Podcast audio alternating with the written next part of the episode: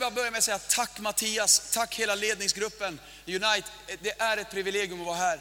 Jag, jag, ser, jag tar inte det här för självklart utan jag är otroligt tacksam att få vara här. Den här kvällen kommer bli speciell tror jag och eh, Gud vill eh, hjälpa oss ikväll. Rubriken på predikan är Fader, förlåt dem. Fader, förlåt dem. Ehm, jag vill läsa en text, Lukas 23, 34. Men Jesus sade, Far, förlåt dem, för de vet inte vad de gör. Förlåt dem. Förlåtelse är temat ikväll. Och det Jesus säger här är på korset. Jesus sa sju saker på korset. Sju. Det här var det första Jesus sa på korset. Vet ni vad det betyder? Det första korset pratar om är förlåtelse. Kristendom och livet med Gud, det handlar om att försonas med Gud, försonas med sig själv, försonas med människor. Förlåt dem, Fader, för de vet inte vad de gör. Korset talar om förlåtelse. Om du någon gång undrar hur mycket Gud älskar dig, så är faktiskt korset svaret på den frågan. Eh, jag, jag, jag, läste om den här nya iPhonen, min, min dotter ville ha den. Jag bara, ja vad dyra de är, vad är det här? 11-12 tusen, vad snackar de? Jalla härifrån. Aldrig i livet. Och 11-12 tusen för en telefon, jalla. Det, det duger väl med något annat. Och så erbjöd jag henne en Nokia 3310. Nej, Nej jag gjorde inte det. Jag, jag vågar inte. Det skulle flyga något, jag skulle säga så här. Okay. Men alltså, jag bara säger, jag tänkte så här, jag tänkte, alltså vad är det som gör en telefon så dyr? Eller hur? 11 000 ja. Eller vad det kostar. Eller en, en Canada Goose-jacka. Vad är det? 12, alltså, det är om, alltså, jalla, gå till H&M och köp din jacka, chalas. Det är ingen snack. Eh, vad är det som gör saker så dyra? Varför kostar vissa saker så mycket och vissa så andra? Vet ni varför? För att efterfrågan styr vad saker kostar. Efterfrågan styr vad någonting kostar. Det vill säga, beroende på hur mycket folk vill ha en sak, det styr vad den grejen kostar. Förmodligen vill väldigt många ha den telefonen, därför kostar den så mycket. Um, lyssna på det här. Den här jorden ägdes av, ägs av eh, fienden. Hela jorden är i den ondes våld, säger Bibeln. Jorden ägs. Det är inte så lätt att eh, liksom, tänka kring det. Det, det. det, är lätt att förstå det, för det är bara att slå på tvn och se alla krig som pågår. Det är absolut inte Gud som, förstår du? Det är, ah, det är ondska på jorden, eller hur? Det, den här videon, jag tänkte på det, alltså, det är så mycket ondska på jorden. När vi föddes ägdes vi av djävulen. Eh, och djävulen visste hur mycket Gud ville ha oss. Han visste hur mycket Gud ville ha oss. Kan det vara så att ett sånt här samtal pågick i himlen? Jag bara gissar. Gud säger, jag vill ha dem. Och djävulen säger, aha, vill du köpa dem? Vill du, köpa, vill du köpa henne? Och säger jag vill ha honom, jag vill ha henne. Jag vill ha henne. Och djävulen säger, vill du köpa henne? Vänta, jag ska tänka på vad, och då visar han hur mycket Gud ville ha dig och mig. Då tänkte han, okej okay, vad ska det kosta honom? Jag har det. Det kommer kosta dig din egen son. Och by the way, jag kommer slå din son, håna din son och slakta din son och förnedra din son och göra honom till ett åtlöje för hela världen. Vill du fortfarande ha henne? Och, ge, och fadern tittar mot sonen Jesus och sonen nickar till fadern. Och fadern säger ja, jag vill fortfarande ha henne. Om du någon gång undrar hur mycket Gud älskar dig så är korset svaret på det. Han har betalat för dig med sitt eget liv. Så dyr är du för Gud. Ja.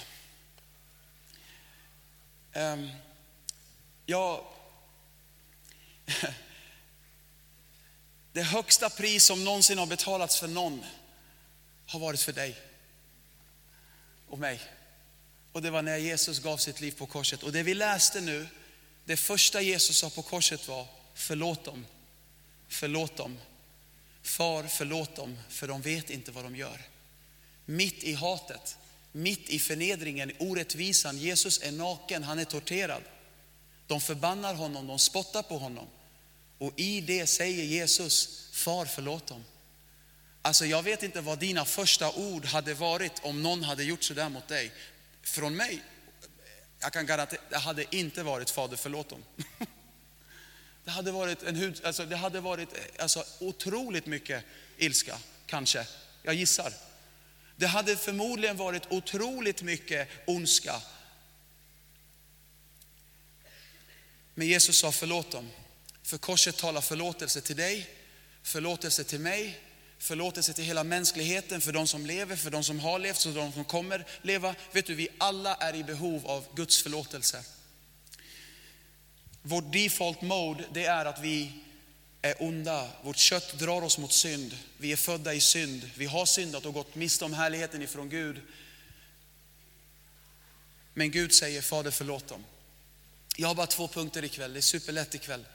Nummer ett, Jesus säger, eh, eh, eller jag, min, min första punkt är så här. Fader förlåt mig. För det måste börja med dig själv. Den enda du kan förändra är dig själv. Du kan inte ens förändra dina vänner. Du, du, jag kan inte ens förändra min fru. Den enda jag kan förändra är mig själv. Jag kan påverka att andra att förändras, men det jag har ansvar för är att förändra mig själv. Det måste börja med dig själv. Bibeln säger i Ordspråksboken, bevara ditt hjärta, från, ty från hjärtat utgår livet. Det vill säga, det du framför allt ska bevara är ditt eget hjärta. Alltså, eh, se till att inte bittra rötter slår rot, oförlåtelse slår rot. För det ger demoner access till dig. Håll dig ren, håll dig fri från det. Då finns det ingenting för dem att landa på. Det var en som sa, en gammal gudsman, Charles Spurgeon, han sa så här. Eh, Eh, synd och oförlåtelse och bitterhet och förbittring och sår och allt det, det är som en landningsbana för onda krafter i våra liv. Men finns inte det, lever vi i ständig förlåtelse där vi hela tiden, det, det finns ingenting att landa på. Amen.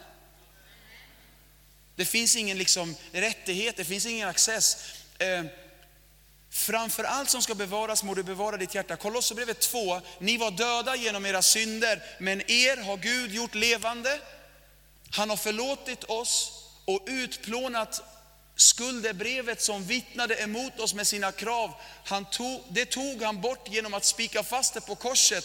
Jesus tog våra synder. Han tog vårt straff. Gud tog det vi var skyldiga till och lade på sin egen son som var helt oskyldig. Så att du och jag kan bli oskyldiga. Han tog din törnekrona och lade på sin egen son och gav dig sonens kungakrona. Gud kan inte och kommer inte betala för synden en gång till. Han har betalat en gång för alla. Och eftersom han har gjort det så behöver inte Jesus dö igen. För han har redan betalat för dig. Hur underbart är inte det? Jesus har betalat för dig min vän. Han har tagit dina synder. Han har förlåtit dig. Men det löftet och det han har gjort för dig blir aktivt när du säger ja till det och ber Gud själv om förlåtelse. Fader förlåt mig. Fader förlåt mig. Han la betalningsansvaret på sin egen son för mina p-bot. För mina skulder. Och Jesus betalar till fullo. Ehm, jag tänkte på det här ett tag och jag tänkte så här, hur kan man förklara det här med syndernas förlåtelse på bästa sätt? Att Jesus har tagit våra skulder. Ehm, så jag har en historia, lyssna på den här. Ehm, en man, en vän till mig, han kommer till kyrkan och eh, eh, han, han, ins, han, in, han kom på att han hade glömt någonting i bilen. Han springer tillbaka till bilen, hämtar en grej till sin dotter eller vad det var. När han springer tillbaka till bilen så ser han, oj, jag har fått p-bot. Han bara, här, man försöker bli religiös och allt och Gud ger mig böter. det, det, illa, när vi skyller grejer på Gud. Så här, ja, ja. Så här, och, och han, han, går in så här, lite bestört och arg in i kyrkan. Han bara, oh jag fick böter. Här försöker man bli kristen och allt. Så här. Och så, vi, eh, så pratar han om det. Då säger en av värdarna som, som också var ganska nyfrälst, säger han så här, men du, gå till han där. Han som tar, häller upp kaffe just nu, han jobbar som domare. Kanske kan han fixa bort den. Så han tar, är det sant? Mm, så han går till honom, säger, hej ursäkta, eh, hur är läget? Kaffe, mjölk? Eh, så här. Sen bara, jag hörde att du jobbar som domare. Ja. Men du, jag bara undrar en sak. Jag har den här p-boten, jag fick den precis. Du vet, jag försöker bli kristen och allt och så gör Gud så här med mig. Men, ehm, eh, och, eh, så säger han så här, du är domare eller hur? Ja, kan du fixa den eller? Han bara, vad gjorde du? Ja, jag, alltså jag stod fel. Han bara, ja, eh, handikapp, felvänd. Okej, okay. okay, men vet du vad, sa han, jag tar den, säger domaren. De skiljs åt, två veckor går, de möts igen i kyrkan och så kommer man på, just det, hur gick det med p-boten? Han går fram till samma domare, för han såg honom och kom ihåg det här. Så går han fram till honom och säger, hej, hur gick det med p-boten? Då säger han, ta det lugnt, jag har fixat det, säger domaren. Han bara, ah, du, du, you're the man brorsan. Så här, och, och, kan jag bjuda dig på mat, kom hem till oss. Så här, och så säger han, eh, så kommer hans fru eh, från söndagsskolan. Eh, så här, kom, kom, kom. Den här killen, han är domare, han har, han har gjort han har trollat bort vårat p-bot habibi. Kolla på det här. Då. Så här och bara, Åh, tack så mycket säger hon. Och så säger han, vänta, vänta, vänta, vad tror ni att jag har gjort? Då säger han, men du gjorde väl din dumma grej? Du tog bort den. Då sa han, alltså gjorde du fel? Stod du fel? Ja, okej. Okay. Men då kräver ju lagen att skulden måste betalas. Så någon måste ju betala, eller hur? Ja, ja men du är ju domare mannen. Så, här. Eh, så säger han, alltså jag har, inte, jag har inte gjort någon domargrej, jag har betalat den.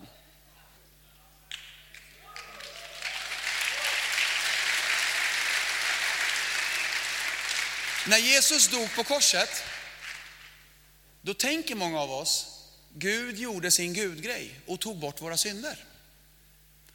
Han gjorde inte någon gudgrej bara. Han betalade med sitt eget blod. Han har förlåtit dig alla dina synder. Du behöver inte vara tung i ditt hjärta idag. Du behöver inte ha ångest eller fördömelse. Romarbrevet 8 säger, det finns ingen fördömelse för dem som är i Kristus. Vet ni varför? Fördömelse betyder att man känner sig dömd av Gud på grund av skulderna man bär. Att liksom fördömelse, att det, det ligger en dom över mig, Gud kommer straffa mig typ. Och det är tungt att bära fördömelse och Bibeln säger det finns ingen dom, fördömelse för den som är i Kristus. Vet ni varför? För Gud, Fadern, har redan dömt sin egen son Jesus och han kommer inte döma honom igen. Därför är vi fria från fördömelse. Det här, det är nästan för bra för att vara sant, men det är sant. Halleluja! Amen! Okej, okay. nummer två. Nummer ett är Fader förlåt mig. Fader förlåt mig. Nummer två, vi behöver förlåtelse, är nummer ett. Men nummer två, det är också, vi behöver ge förlåtelse. Det du har fått som gåva, ge som gåva. Vi behöver, vi behöver förlåtelse, men vi behöver också ge förlåtelse. Vet du, vi sätter varandra fria när vi förlåter varandra. Vet du det? När du säger till din kompis som var elak mot dig eller skrev en oschysst grej och så säger du, vet du vad, vi glömmer det där, det är glömt, nu släpper vi det. Du sätter din vän fri när du säger den grejen. Jesaja 43, 25, det är jag som för min egen skull stryker ut dina överträdelser. Tänk att Gud säger det här för sin egen skull. Inte ens för din skull, för sin skull. Vet du varför? För han vill ha dig så mycket att han för sin egen skull förlåter dig så att han kan få dig. Det är helt otroligt. Jag stryker ut dina överträdelser, dina synder, lyssna på det här, kommer jag inte mer ihåg. Kommer jag inte mer ihåg. Har ni, har ni hört den här versen förut? Känner du kanske igen den? Om det är första gången du hör den, det är så här, mycket, många kristna citerar den. Gud kommer inte ihåg våra synder. Jag har många gånger tänkt på det, men vet du vad det står i engelskan? Det står I will not remember. Det vill säga, det är en viljehandling av Gud att inte komma ihåg. För att, att säga att Gud inte kommer ihåg, det vore teologiskt fel. Vet du varför? För Gud är allvetande. Då skulle han helt plötsligt få en minneslucka av 50 procent av mitt liv? 80 på ditt? Nej men du fattar ju. Vi syndar ju, eller hur? Vi faller. Vi faller och vi faller, men Bibeln säger den rättfärdige faller men reser sig igen. Vet ni varför? För vi ligger inte kvar, för vi vet att vår rättfärdighet är i Kristus och inte i våra gärningar. Amen. I will not remember, det är en viljehandling från Guds sida. Hebreerbrevet 8.12 eh, säger, jag ska i nåd förlåta dem deras missgärning, deras synder ska jag inte mer komma ihåg. Ordet komma ihåg igen. Ni kanske tänker så här, men handlar det inte om att förlåta andra? Det kommer. Ordet kommer ihåg, eller remember, vet ni vad det betyder i grekiskan? Det betyder så här, att hämta upp någonting från minnet. Alltså säger, eh, jag ska ta eh, eh, en liknelse. Om du pluggar till ett prov ehm, så hoppas du när du skriver provet hämta upp från ditt minne det du har pluggat när du har provet. Hänger ni med? När du pluggar och sen har du ett prov så hoppas du när du väl får en fråga, ah, vad var det för något? Då hoppas du hämta upp det du har pluggat för att svara på frågan på provet. Ehm, du hämtar upp någonting från ditt minne. Hör, hör nu, snälla glöm aldrig det här. Gud har valt att inte hämta upp från minnet och ta upp det och gnugga det i ditt ansikte. När det står att han inte kommer ihåg så betyder det att han väljer att aldrig någonsin plocka upp det och visa upp det. Det är det Gud gör. Och hör nu, här kommer, här, äh, vänta, vänta, vänta. Jag vill att du ska lyssna för det här, det här är viktigt. Um, um, om nu Gud gör det, kan inte vi göra det med varandra? Vet ni hur många i många relationer, när någon sårar en annan, så håller man det emot varandra. Man säger att man förlåter, men man förlåter inte. Man säger så här, jag har förlåtit henne, men ärligt, jag hatar henne. Eller det här, jag har förlåtit honom, jag har förlåtit, men jag vill bara inte se honom mer. Det låter inte som att du har förlåtit då. Att förlåta det är att välja att inte plocka upp det när du är arg i ett samtal. Att inte gnugga det i frugans ansikte, eller i mannens ansikte, eller i mammas ansikte, eller i dotterns Förstår du? Att inte liksom, nu väljer jag, jag gör ett viljebeslut, jag ska inte hämta upp det, för min Gud gör inte det med mig. Varför ska jag göra det mot mina vänner? Är du med? Och oavsett hur tunga grejer du har upplevt, så vill jag säga i all respekt, det Jesus har betalat för oss är så mycket större än vad vi någonsin, någonsin går igenom. Um, Jesus tar en liknelse, han pratar om en kung. En kung han efterskänker en skuld. Han, en tjänare till honom hade en skuld. Skulden är på 10 000 talenter. Eh, han ber om nåd från kungen och han får nåd. Han får nåd. Han säger till honom, jag förlåter dig din skuld. Eh, och sen så står det eh, eh, så här, jag efterskänker dig skulden. Och sen så står det så här, samma kille som fick skulden efterskänkt på 10 000 talenter, han träffar sin kompis som var skyldig honom 100 denarer. Kom ihåg de här, 10 000 talenter och 100 denarer, bara kom ihåg det. Så säger han, Hä? Ola, kom hit Ola. Är inte du skyldig mig lite cash? Hit med dem. Han bara, snälla, eh, kan, jag, kan jag bara få lite mer tid? Jag kan inte fixa det. då står det i Bibeln att han låter misshandla honom och sätta honom i fängelset tills han har betalat det sista öre. Och när kungen hör om hur han behandlar sin vän som var skyldig honom 100 denarer så blir kungen vred. Och kungen säger, hej! Om jag nu har efterskänkt dig allt det här, kan inte du visa lite nåd du också?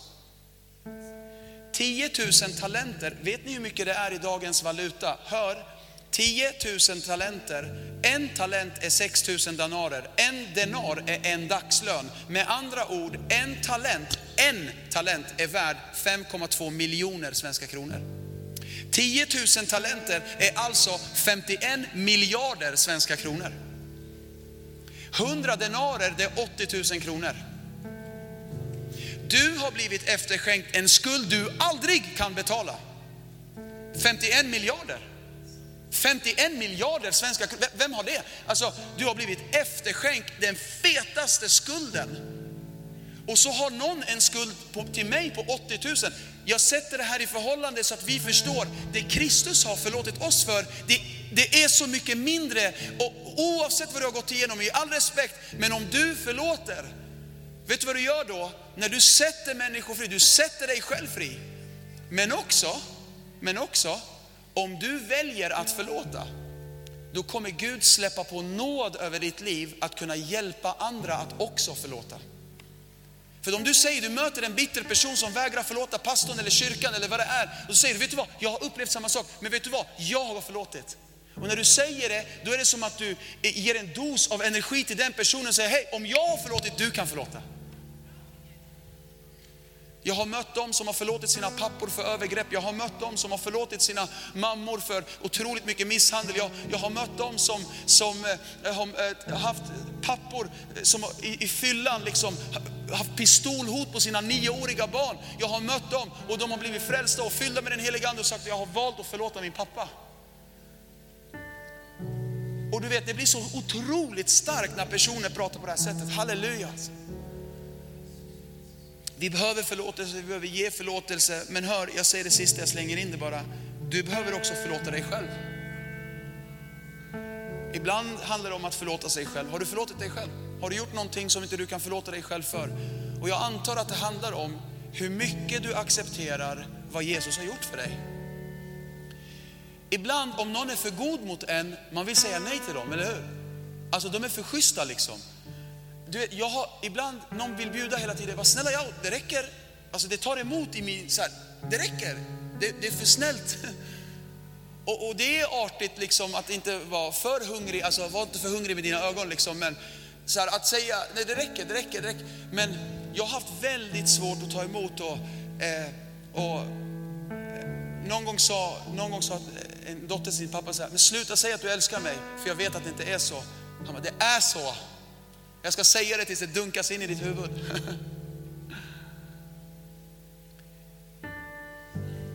Ibland handlar det om att förlåta sig själv. Om inte du förlåter dig själv blir det svårt för dig att ta emot.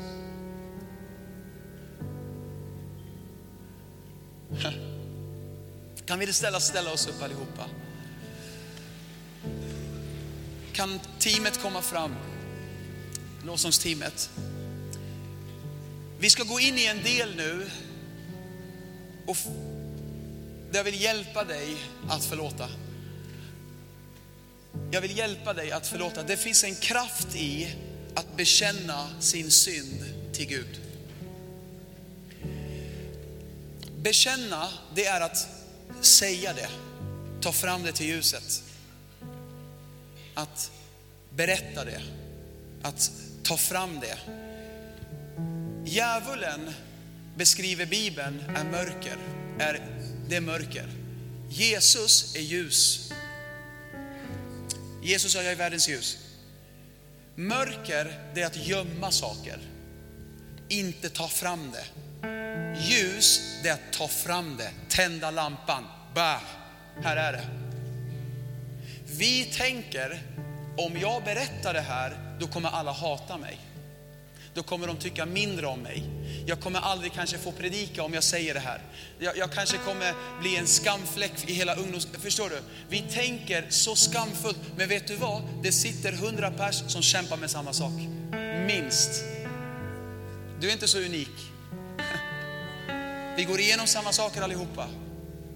Det finns en kraft i bekännelse. Eh, Saltaren 32. Salig är den människa som Herren ej tillräknar synd och som i sin ande är utan svek. Hur ljuvligt är inte det att leva ett liv där man är fri från skulder? Man behöver inte springa och vara orolig, eller hur? Så, lyssna, så länge jag teg, alltså så länge jag var tyst om det, förtvinades mina ben vid min ständiga klagan. Dag och natt var din hand tung över mig, min livskraft försvann som av sommarhetta. Selah. Då uppenbarade jag, jag bekände min synd för dig min Gud. Jag gömde inte min missgärning, jag sa jag vill bekänna min överträdelse för Herren och hör, då förlät du mig min synd. Bra va? Att bekänna är att ta fram det till ljuset. Vill du bli fri, kasta så mycket ljus över det som du bara kan. Ta fram det till ljuset. Here it is, är ni redo? Oh, så här stökigt är det i rummet. Uh, Men Jesus blir inte chockad över någonting. Vet du vad han, han står redan med hinken utanför uh, dörren. Han, är, han, har diskhandskar, han har allting redo, han har Ajax, han har vad du vill. Han är riktigt sån här kashto, du vet som ska riktigt diska och städa med klorin. Men han gör inte det med klorin, han gör det med sitt eget blod. Och oavsett hur röd din synd är, den kan bli vit som snö. Amen.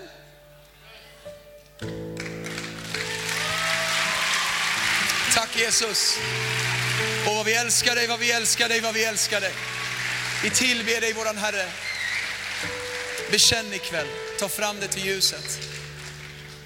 I Lukas kapitel 6 så träffar Jesus en man som hade en, en arm som var förtvinad, eller en hand som var förtvinad. Eh, alltså förtvinad betyder att det, den är helt krokig. Liksom. Det, alltså det ser helt, jag har googlat upp det, det, det ser helt krokigt ut. Handen är helt vriden. Och många som hade det så, de gömde den kroppsdelen för de skämdes över den. I Matteus står den berättelsen, i Lukas står den berättelsen. Men i Lukas står det, Jesus möter en man vars högra hand är förtvinad. I Matteus står inte det, vilken av handen det var. Den detaljen framgår inte, den framgår i Lukas att det var hans högra hand som var förtvinad. Jesus visste att det var den högra handen, men vet ni vad Jesus sa till honom? Jesus sa så här, min vän, räck fram din hand. Men han sa inte vilken hand. Han sa inte vilken hand. Och där kunde mannen göra ett beslut. Ska jag visa den fina sidan? Friska sidan? Eller ska jag ta fram den sjuka sidan? Den jag skäms för. Är du med? Det står att mannen tog fram sin hand och direkt blev han hel. Vill du bli hel? Vill du bli fri? Ta fram det. Ta fram det. Skäms inte, må inte dåligt. Gud är här. Vi är otroligt många förebedjare. Du är älskad, du är på en trygg plats. Det kommer bli väldigt, väldigt bra det här. Du ska, du ska gå och lägga dig ikväll utan syndaskuld, utan skam, utan fördömelse, utan depression, utan ångest, utan självmordstankar. Jesus vill sätta dig fri. Amen. Amen.